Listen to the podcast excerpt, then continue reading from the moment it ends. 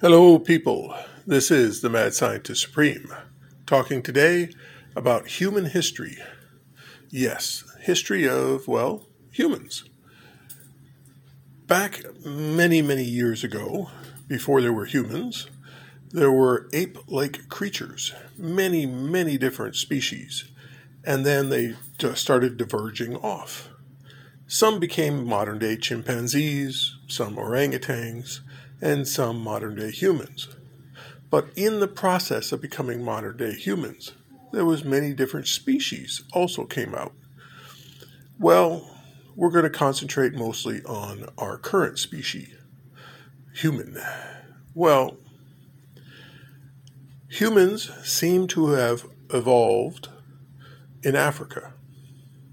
Now, when the humans left Africa, and a couple of different times, the first wave of these modern apes using tools left Africa through the Middle East.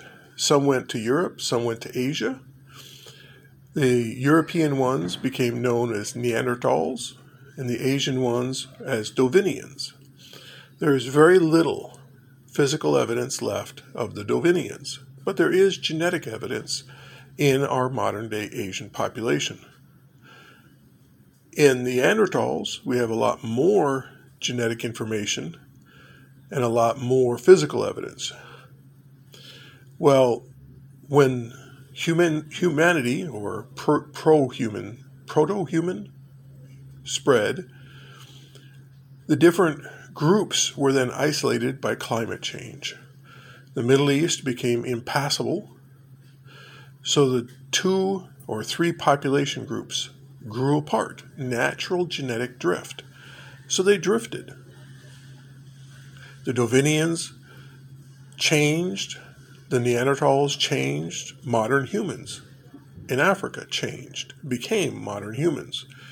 Then, roughly 50 to 60,000 years ago, the climate changed again. And then humans, once again, were able to leave Africa and meet these other groups now, the other groups were not quite human anymore. And so the interspecies mating took an odd turn.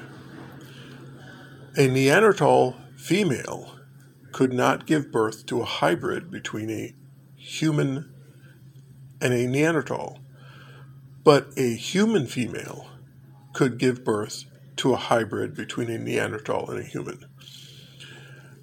Well, those hybrids led to the European um, humans we have today. They humans from Europe tend to have three to four percent of their DNA is directly traceable back to Neanderthal. About two to three percent of Asians' DNA is traced back to Dovinians. They had the same thing where Dovinians could not interbreed with modern humans other than male Dovinians with human females.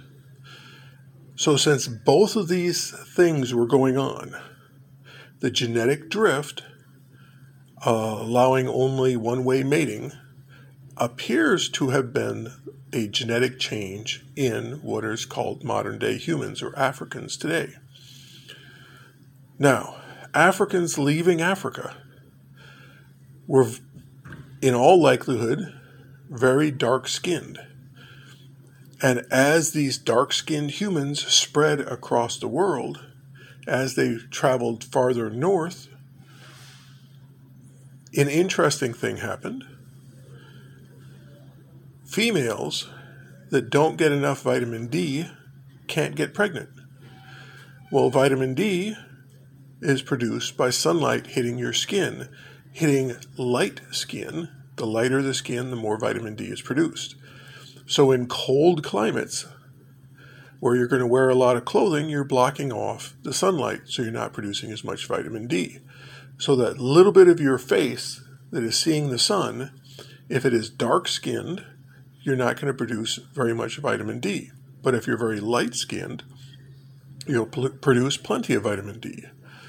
So, when two people mate, their kids are naturally going to have a little bit lighter skin or a little bit darker skin. It's going to be a bell curve of skin tone among the kids. Well, if every generation the lighter skinned ones have more children, naturally the kids end up with very much lighter skin. And then you throw in the Neanderthals, which probably had very light skin because they were living in the north. You end up with modern day humans. The melanin content, the melanin coloring of the Asians may well have been from their interbreeding with the ancestors.